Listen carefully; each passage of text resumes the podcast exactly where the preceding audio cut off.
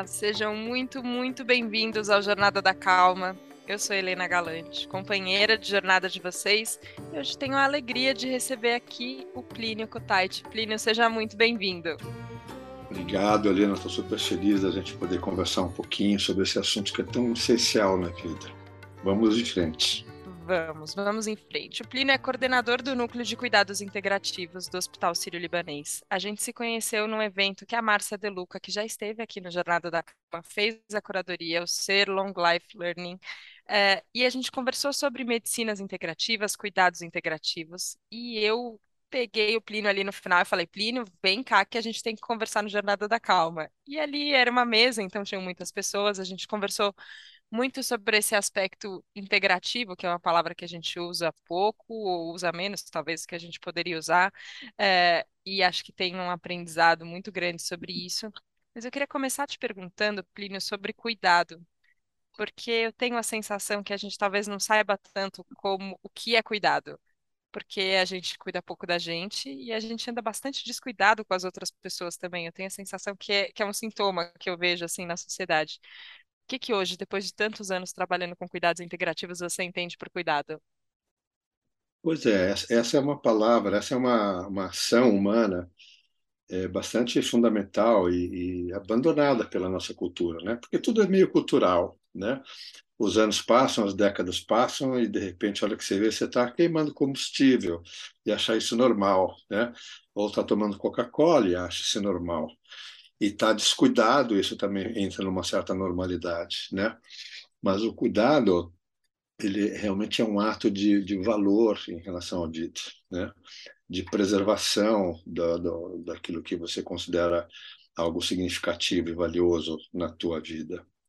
A gente costuma ser muito mais reativo em relação à doença, à dor, ao sofrimento, à angústia, etc., do que proativo em relação às coisas que nós consideramos importantes, como saúde, felicidade, se é que a gente considera isso importante, né?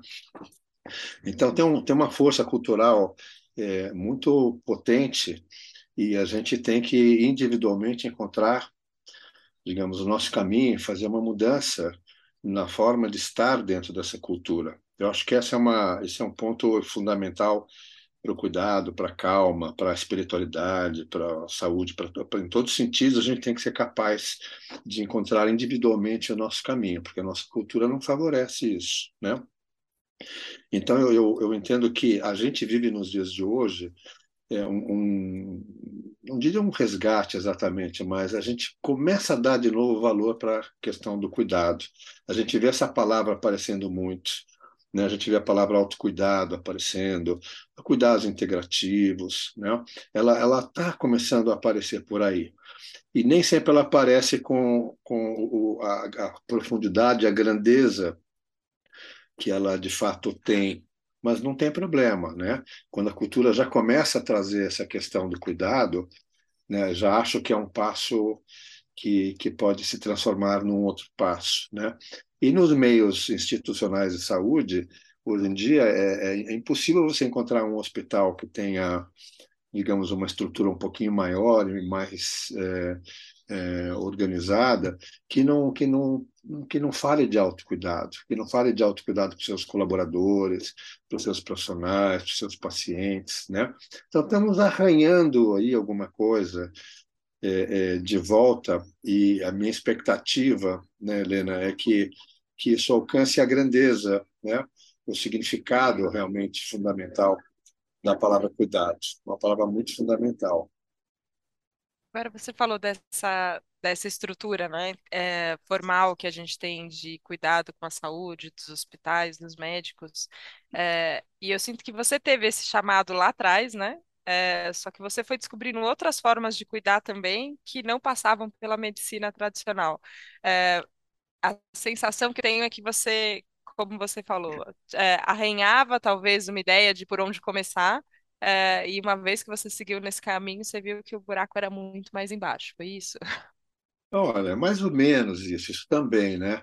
Mas também tem a minha característica pessoal, como, como pessoa, como ser humano, eu sempre aceitei os riscos da vida, em nome da vida, né? Então, de, desde a, de adolescente, que eu, que eu olho para trás, né, hoje, passados mais de 50 anos da minha adolescência, olho para trás e vejo que eu sempre procurei cuidar da vida, cuidar do significado da vida, cuidar né, do sentido da vida, assim, cuidar para que a vida tivesse um certo valor. Isso em cada momento de uma maneira diferente. Né? Na minha adolescência, cuidar de mim foi parar de estudar durante quatro, cinco anos.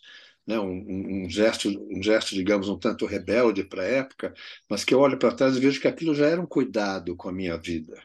Eu já estava buscando um lugar de, de, estar em mim e andar pelo mundo que não fosse a avenida né, toda cheia de placas, iluminação. Eu estava precisando da minha própria trilha.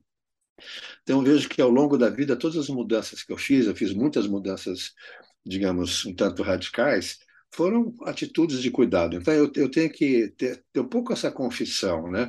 que o cuidado, para mim, é muito natural. Né? Eu tenho uma certa facilidade, né? eu tenho uma certa inclinação para cuidar. Eu sou muito intolerante em relação à infelicidade, em relação a uma vida sem valor. Né? E, e a gente não, não vai resolver as coisas quando elas quebraram, né? A gente tem que antecipar. Esse, que é um pouco o espírito, né? Gosto muito de um provérbio japonês, Helena, que fala assim: quando a gente está com sede, é tarde para cavar um poço, porque muitas vezes é o que a gente faz. Né? Quando as coisas se quebraram, a gente começa a procurar uma solução. E aí o que a gente encontra é a indústria farmacêutica, né? a gente encontra é, alguma coisa que a gente pode estar fazendo, pra, que a gente pode fazer para aliviar um pouquinho uma situação difícil, mas realmente encaminhar a vida, né, pede da gente um tanto de consciência, de antecipação. Né? Então, por isso que é o tema da preservação da saúde, preservação da felicidade, preservação do equilíbrio, é muito mais importante que o tema do tratamento da doença, né? a busca da, da, de resolver a depressão. Né? Então, quando as coisas já se instalaram, aí o cuidado ele passa a não ter muita eficiência. Né? Então, cuidado quase sempre é uma forma da gente pede para a gente né, um, um, olhar antecipado, um olhar consciente e um, e um olhar com valor em relação à vida, né? Eu amei essa expressão que você usou, que você é intolerante à infelicidade. Porque eu acho que talvez o nosso problema seja que a gente tenha normalizado, como você falou lá no começo, tantas coisas, e entre as coisas que a gente normalizou foi a infelicidade. E você vai ganhando tolerância a ela, né? E aí, quando você vê, eu acho que é isso, você tem essa sede gigante, e aí não, não tem nem mais energia, né, para cavar um poço. Só que é, é, eu ouvi outro dia de um, de um médico também falando, Henrique Rego, que, que esteve aqui no Jornada da Calma, mas essa fala foi em outro lugar, que ele falou sobre a gente precisar de um nível de felicidade também para se cuidar. É, que quando a gente está é, deprimido, por exemplo, a gente não tem vontade de se cuidar em nada. Então a gente depende da felicidade também para o cuidado, mas o cuidado também depende para a felicidade. Fica essa é, por, por onde por onde a gente puxa o fio. É, uhum. ainda que você tenha essa inclinação natural para o cuidado e essa intolerância à infelicidade que eu que eu dessa dessa sensação, mas nunca tinha nomeado ela desse jeito. É, você você trabalha também com com, com as pessoas no, no, núcleo ou com até com a sua família, com os amigos, uma, um desenvolvimento de uma percepção, assim, quais são os sinais que a gente tem que ficar atento quando a gente está perdendo um pouco esse é, esse norte e indo por um caminho que lá na frente a gente sabe que não vai ser bom. Pois é, eu, eu não trabalho exatamente é, sinais específicos, né? Uhum. Mas eu acho importante é, uma coisa, é estar consciente, estar atento, por exemplo, né? A observação atenta é um instrumento da consciência, né? Eu não tenho como estar consciente de nada se eu não estou observando de forma atenta. Né? Então, toda a atenção que hoje em dia se fala tanto por aí, ela me serve para estar consciente se eu estou me dirigindo para a parede e daqui a pouco eu vou bater nela, ou se eu estou andando em direção a um horizonte né, em, em, frente à vida. Né? Então, a consciência é um, é um, não é um sinal, mas é um, um elemento muito crucial disso. Né? Então, a gente tem que buscar é importante que a gente busque consciência o tempo inteiro sobre quem eu sou, por onde eu estou caminhando, se eu continuar caminhando na direção que eu estou indo, onde eu vou parar, né? Uhum. Será que tem alguma coisa que eu que eu posso fazer para fazer um, um, caminho na vida, um caminho humano, que para mim é um termo muito caro, caminho humano, né? Um, um, caminho de aproximação em relação a mim mesmo, né? Porque não existe outro caminho humano senão o de aproximação consigo, né? Será que eu tenho que fazer algum movimento para me aproximar mais de mim? Será que eu estou me afastando de mim? Então, eu diria que mais do que sinais, a gente tem que estar tá se perguntando bastante. Esse é um, é um lado da história. Né? Mas todo voo tem duas asas. Né? Outra asa importante disso é o propósito né, em relação à vida.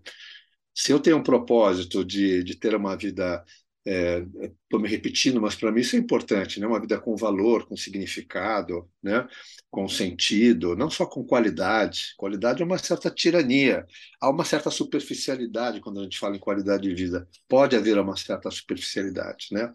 Então, quando o nosso propósito está ligado, tem uma grandeza, de consciência, de abrir o coração, de viver em compaixão, de viver da forma mais humana, mais natural possível, com um propósito desse tamanho, dessa grandeza, né, a nossa consciência dança, né?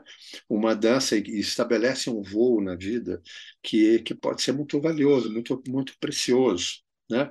Então é difícil a gente ter grande consciência se a gente não tem um propósito. E qual é a armadilha do propósito, Helena, que eu acho?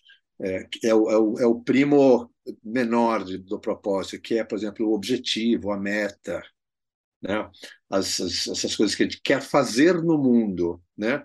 Claro, a gente tem coisas para fazer no mundo, tem objetivos e metas, não, tem, não tenho dúvida, planos, né? E isso é importante, faz parte da história. Mas quando eu falo em propósito, não está ligado ao fazer e não está ligado ao mundo externo. É o que eu quero sentir, para onde eu quero ir dentro de mim. Não, o meu fazer faz parte de, desse, dessa caminhada em direção a mim mesmo, né? Mas o propósito ele tem uma grandeza é, muito maior. Ele se refere ao meu caminho pessoal e é esse propósito na dança com a consciência que de fato pode me mostrar, né?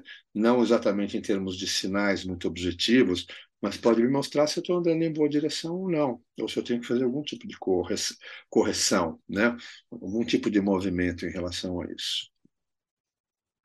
É tão incrível é, ouvir você falando de coisas tão próximas, de uma naturalidade tão, tão é, parece simples te ouvindo falar isso da gente se aproximar da gente mesmo, da gente tomar consciência das coisas como elas estão acontecendo, é, mas eu, eu me sinto, às vezes, um, um pouco passos antes, falando, tá, estou é, um pouco perdida nessa, nesse turbilhão de coisas que estão que acontecendo aqui, tanto fora quanto dentro. E isso eu tenho ficado talvez mais atenta, assim, o quanto o nosso mundo interno ele é turbulento muitas vezes e a gente é, a gente, no caso eu, né, aqui, às vezes fico de, fico de cara com a minha, com a minha dificuldade de apaziguar, é, e, e de um jeito que seja, que seja sincero comigo mesmo, assim, sabe? É, eu sempre procuro a calma, não como, não como esse, ai, respira fundo aqui, aí você vai ficar mais calminho e aí vai passar, Uhum. desse jeito que,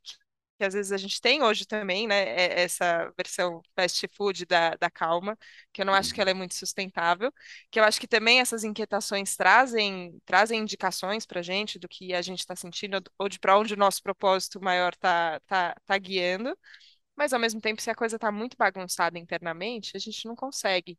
E eu sinto que isso entra no campo do sutil, é, que, é, que é sobre essas coisas que a gente fica tentando falar e às vezes faltam palavras. E Uhum. você tem um caminho de, de estudo de muitos anos com o Reiki, e que eu tenho uma curiosidade muito grande por isso também, porque eu tenho a sensação que ele, que ele chega nesse lugar que é do sutil, que é do interno, mas que ele é, é tem, tem, parece que entra em contato com esse fluxo que existe dentro da gente. Reiki tem a ver com isso ou não tem nada a ver com isso, Plínio? Oh, tem tudo a ver com isso, Helena. Assim como a meditação, a yoga, o tai chi, o qigong, né? Em geral, essas práticas orientais, elas são maravilhosas, porque elas não são primariamente terapêuticas, né? Elas não têm intenção necessariamente de curar uma doença, nem nada. Elas têm, eu, assim, nas minhas palavras, né? Elas têm a intenção, a vocação natural de trazer a gente em direção a gente mesmo, né? Quando você faz uma yoga, não, não, não é na, no, no sábado, né? não é durante três meses, né? Quando você inclui a yoga na sua na sua vida, o reiki na sua vida, a prática disciplinada, que é para mim um valor imenso, né? Vale mais que todas as filosofias, todas as religiões. Uma prática disciplinada tende a, a, a me, me, me, trazer lucidez em relação a onde é que eu estou, afinal, o que, que é essa vida, né? Quais são as, as mudanças, quais são os movimentos que eu tenho que fazer é, na minha vida, né? E a percepção da, da, desse universo sutil em que a gente vive é uma percepção de novo, né? Que a nossa cultura não educa. A gente tem que procurar educação individual para ter a percepção, a consciência do mundo sutil. O que acontece dentro de nós e fora também, porque fora a gente está, como os nossos olhos só olham o rápido, o imediato, a gente tem acesso a 1% da, da, da realidade. A realidade, ela, ela não, a gente não vai ter uma percepção da realidade, a menos que a gente comece a se educar, Helena, para perceber o sutil. E o sutil é devagar, e o sutil é profundo. Né? Eu sempre me lembro de um, de um paciente meu que me, antes das, das nossas sessões de reiki, ele era do interior, ele gostava de me falar o que ele dizia que era uma pérola caipira, né? Conto muito essa história, ela é, ela é muito é, potente para mim, né? Ele, ele, ele me perguntou assim, então, antes do reiki, é, você sabe como que a gente cozinha um sapo? É, e eu, apesar de ser vegetariano, não respondi nada, fiquei aguardando o que ele tinha me dizer. Ele falou assim, a gente não pode pôr o sapo na água fervendo, porque você põe o sapo lá, ele pula, vai embora. Para cozinhar o sapo, a gente tem que pôr ele água, em água fria e fogo baixo. E é tão devagar que ele não percebe. De repente, você cozinhou o sapo e não percebeu. Ele estava contando quase uma piada para mim, tá, Helena? Mas para mim foi um insight gigantesco, porque eu, naquele momento, consegui configurar um pouco um conceito, né? Que tudo que acontece dentro de nós, que é mais profundo, é, é no tempo do sapo, é muito devagar. A gente não percebe. Por exemplo, a gente vai, a gente fica infeliz vagarosamente. Se você tivesse a noção que você está ficando infeliz assim subitamente, talvez você pudesse agir. Mas é, você vai sendo devorado, está te cozinhando em água fria e fogo baixo. A hora que você vê, você está deprimido, infeliz, desconectado. Né? Ou você vai ficar deprimido, ou você vai ficar estressado, ou você vai aprender uma língua, por exemplo, você vai estudar francês, né? ou você vai se curar de uma doença importante, tudo é num tempo muito mais lento do que a gente, do que os nossos olhos, a nossa percepção nos mostra. Então, quando a gente começa a se educar para ter consciência, ter a percepção desses movimentos lentos dentro de nós e fora de nós também, veja uma árvore crescendo, né? A velha imagem, né? Quanto tempo ela leva para crescer? Quando a gente começa a navegar com essa percepção do lento, a gente, digamos, acolhe uma, uma parcela da realidade muito maior do que os nossos olhos ouvidos aqui ordinários podem perceber. E é quando você começa a ver a realidade de uma forma mais lúcida, mais consciente, mais ampla, que você vai ter mais sabedoria para navegar por aí. Então, você vai perceber uma, uma parede que está a dois metros da tua frente, da tua frente, facilmente, quando você está percebendo esses movimentos. Agora, se você está cego para essa lentidão, para essa profundidade, para essa grandeza misteriosa que tem na vida, a gente acaba, é, só vai perceber quando bate na parede mesmo. Né? Então, é uma questão, sempre vai ser uma questão de quanta consciência eu tenho do, do ser que eu habito, né? de quem eu sou, do mundo que eu habito e qual é o mundo que eu resolvo habitar também. Quanto que eu me educo para expandir o meu mundo. Se eu vou viver num, num aquário pequeno ou se eu vou viver no oceano. Né? É uma questão de consciência mesmo. Então, nesse sentido, para finalizar, desculpa que eu me estendi Imagina. um pouco, o reiki é, é uma linguagem, é um instrumento que me ajuda a ter essa consciência de estar mais num estado de equilíbrio, né? A verdadeira calma, né? Já que a gente está falando de calma, ela é fruto desse contato que eu tenho comigo. Ela não é um apaziguamento artificial da minha mente. Não é assim, olha, está aqui o aplicativo, você canta esse mantra, você vai acalmar.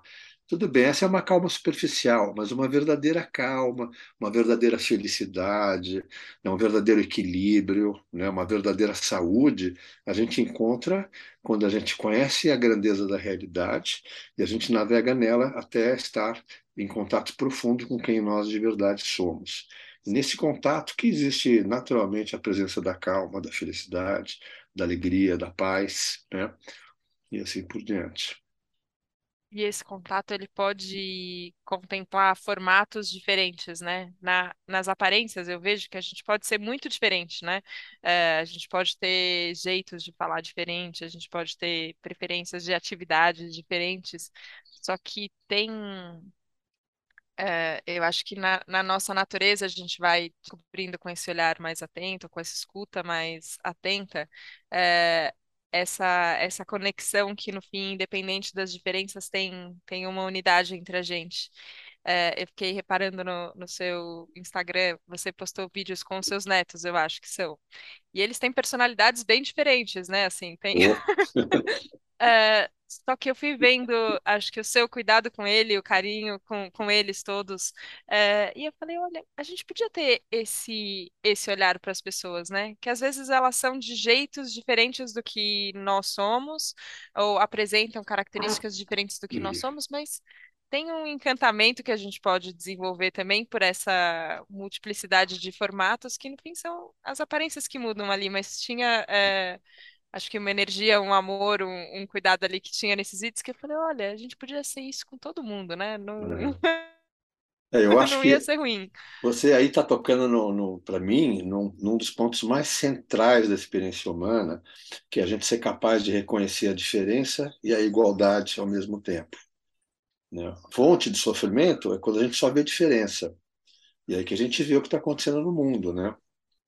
Quando a gente só vê diferença, a gente se separa a gente procura os iguais, os grupos de iguais, com vários grupos iguais e diferentes entre si. Fonte de sofrimento. O ser humano nunca vai ser feliz e calmo e inteiro, pleno nessa condição, né? Mas é verdade, nós somos diferentes, temos idades diferentes, personalidades diferentes, desafios diferentes, né? Vivemos em culturas diferentes, tomamos decisões que são muito individuais. É claro que nós somos diferentes, mas quando eu entendo que ao mesmo tempo nós somos iguais, essencialmente nós somos iguais, eu olho para a diferença de outra maneira, né?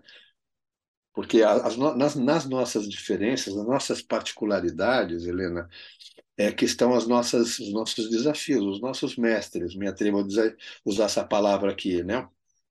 Então, eu sou muito preguiçoso, por exemplo, né? ou eu sou muito arrogante, eu sou hiperativo. Não importa as nossas características, são desafios que cada um de nós tem que viver, são nossos mestres, a gente tem que aprender com isso. E quando você olha as diferenças, você olha para o mestre do outro como se ele fosse repugnante. Você não aceita a, a arrogância do outro. Quando para o outro a arrogância é justamente uma passagem para se aprender coisas, para fazer mudanças, para ter consciência de si, etc. Agora, quando você tem contato com aquilo que é essencial, eu e a Helena somos absolutamente iguais, aí eu vou olhar para os teus mestres, digamos, entre aspas, né, para as nossas uhum. diferenças, com total acolhimento. Eu vou, vou aprender com isso, eu vou, eu vou aceitar isso, eu vou dançar com essas diferenças. Então, para mim, essa é uma chave da paz, do pacífico, né, da relação pacífica harmoniosa. Né? É dizer, então, nós somos diferentes e somos iguais ao mesmo tempo. É a mesma coisa que dizer, nós somos muitos e somos um ao mesmo tempo. É quando a gente olha para o E e não para o OU, é quando a gente é igual e diferente, é, é, uhum. somos muitos e somos um, que a gente tem um caminho de paz humana, digamos, né? de, de, de verdadeira plenitude. Né? Não, não é poesia, não, isso. Claro que é poético, mas isso para mim é um dado da realidade muito concreto. Né? Nossa, eu acho que é o dado da realidade que, é, que se manifesta talvez de muitas formas. É, e quando a gente começou falando, né, que, que a gente se encontrou a primeira vez falando justamente sobre essa integração, essa integratividade, eu acho que esse E que você trouxe, então, da gente ser diferente e ser igual, sermos muitos e sermos um, é, um só, no fim é essa integração, só que isso eu tenho eu tenho vontade de aprender, eu acho que como você trouxe das culturas orientais, que elas têm é, um jeito de olhar para a vida e talvez até é, os povos originários do Brasil também têm um jeito diferente de olhar para a vida do que a gente tem como, como cultura, que parece que você está falando de poesia. E assim, ó, amamos poesia, tá tudo lindo com a arte, eu acho, É. acho ótimo, mas às vezes a gente fala, ah, isso daí é um, como se fosse assim, ah, eu tô diminuindo isso. Como é só, ah, é uma, é uma metáfora, é um, Um é eufemismo. um eufemismo, assim, é- ou ah, é uma coisa que a gente tem que dar um jeito na nossa mente para poder olhar e sofrer menos no mundo, então eu, eu escolho ver desse jeito, uma coisa meio poliana. Só que não, isso que você falou de é concreto, é como é como a realidade se apresenta, isso eu tenho vontade de aprender. Você fala, é, eu, eu quero ver essa, essa concretude na vida, porque é isso, é como a gente experimenta os nossos dias, é, sabendo que é, é isso, é, é disso que é feita a vida, né? E no fim eu acho que a gente intui isso de alguma forma, porque a gente reage emocionalmente e até fisicamente muito mais a essas coisas do que a gente pensa, né? No fim, eu acho que quando a gente é, e às vezes é quando a gente cai do cavalo que a gente percebe, né? Ou quando a gente bateu a cabeça na parede, como foi a metáfora que você usou. É, a gente percebe que no fim isso tudo já estava afetando a gente e a gente nem sabia, né?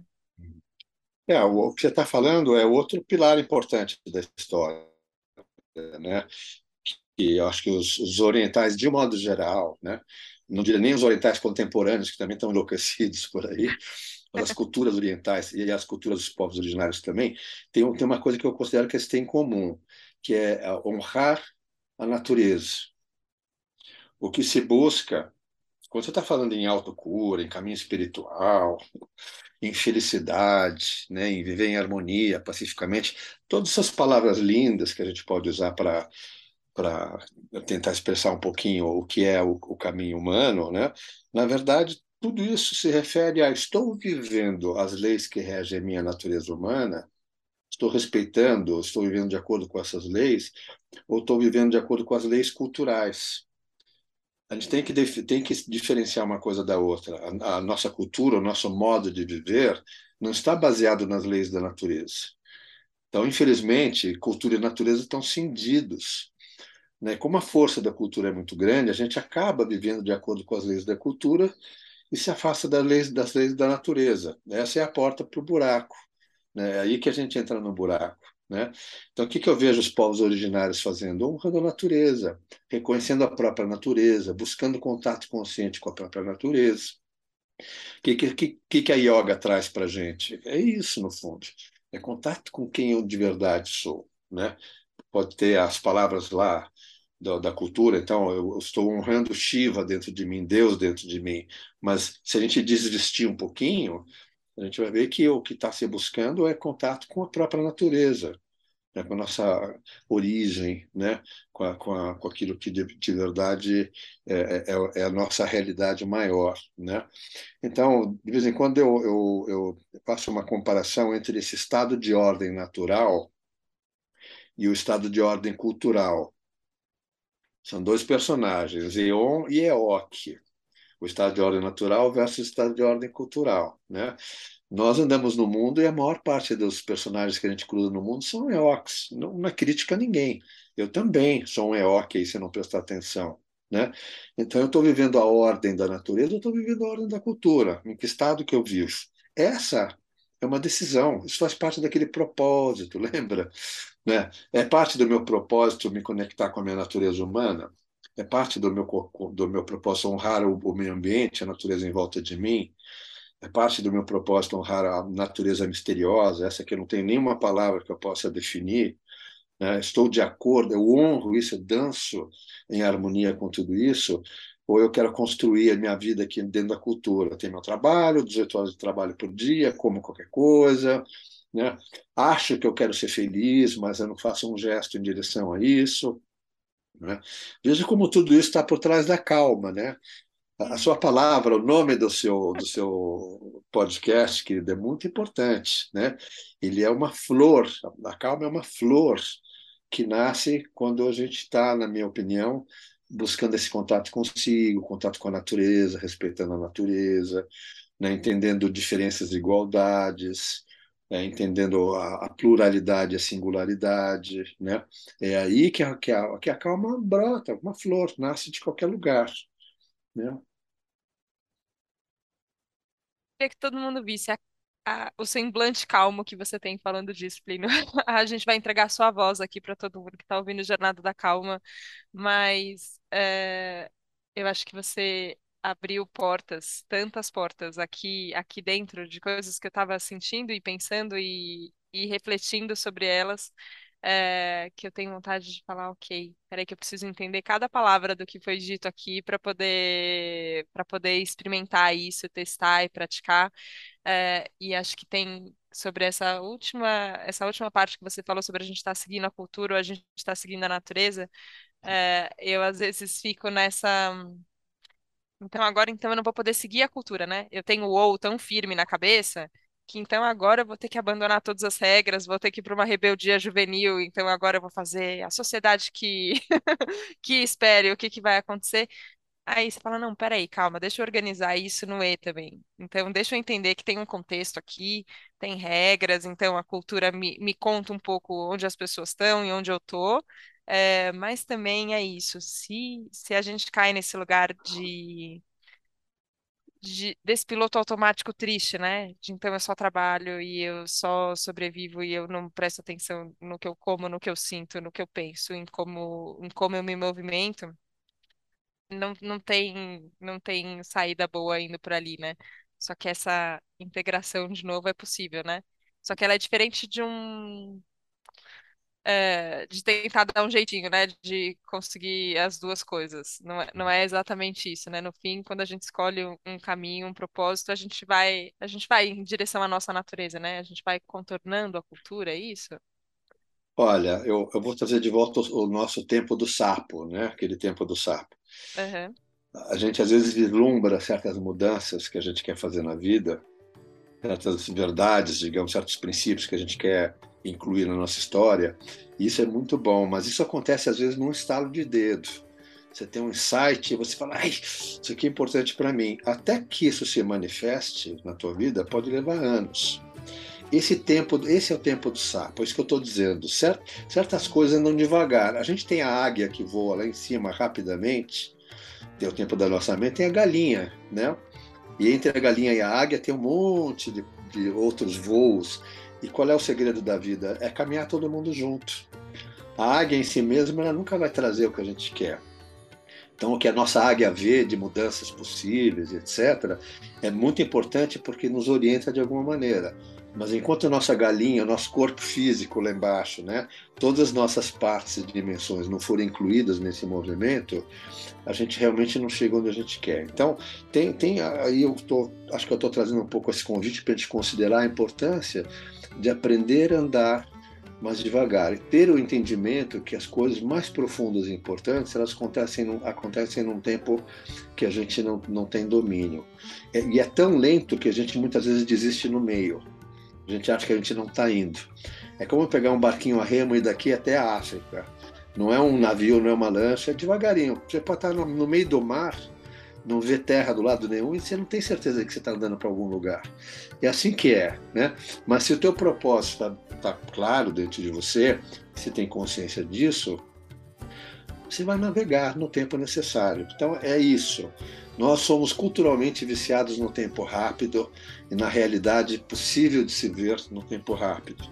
Agora tem que se educar para navegar e andar e perceber né, esse tempo lento, que é o tempo mais real que existe. Com certeza. Acho que a gente se, é, se colocou dentro de um barquinho e remou juntos, Plínio, nessa conversa. Então, por isso eu te agradeço muito. Que prazer te ouvir mais. É, ouvir muitas vezes de novo e que a gente possa conversar mais muitas vezes ainda, porque eu aprendi muito. Obrigada, obrigada pela Obrigado presença aqui no Jornada da Calma, Plínio. Obrigado, um beijo para você, um beijo para todos. Obrigada a você que nos ouviu aqui no Jornada da Calma, que entrou junto nesse barco, que remou também num exercício de confiança e abertura muito bonito. E por isso eu te agradeço imensamente. Obrigada pela abertura, obrigada pela confiança. E a gente se vê na próxima segunda, no próximo Jornada da Calma. Um beijo, tchau, tchau.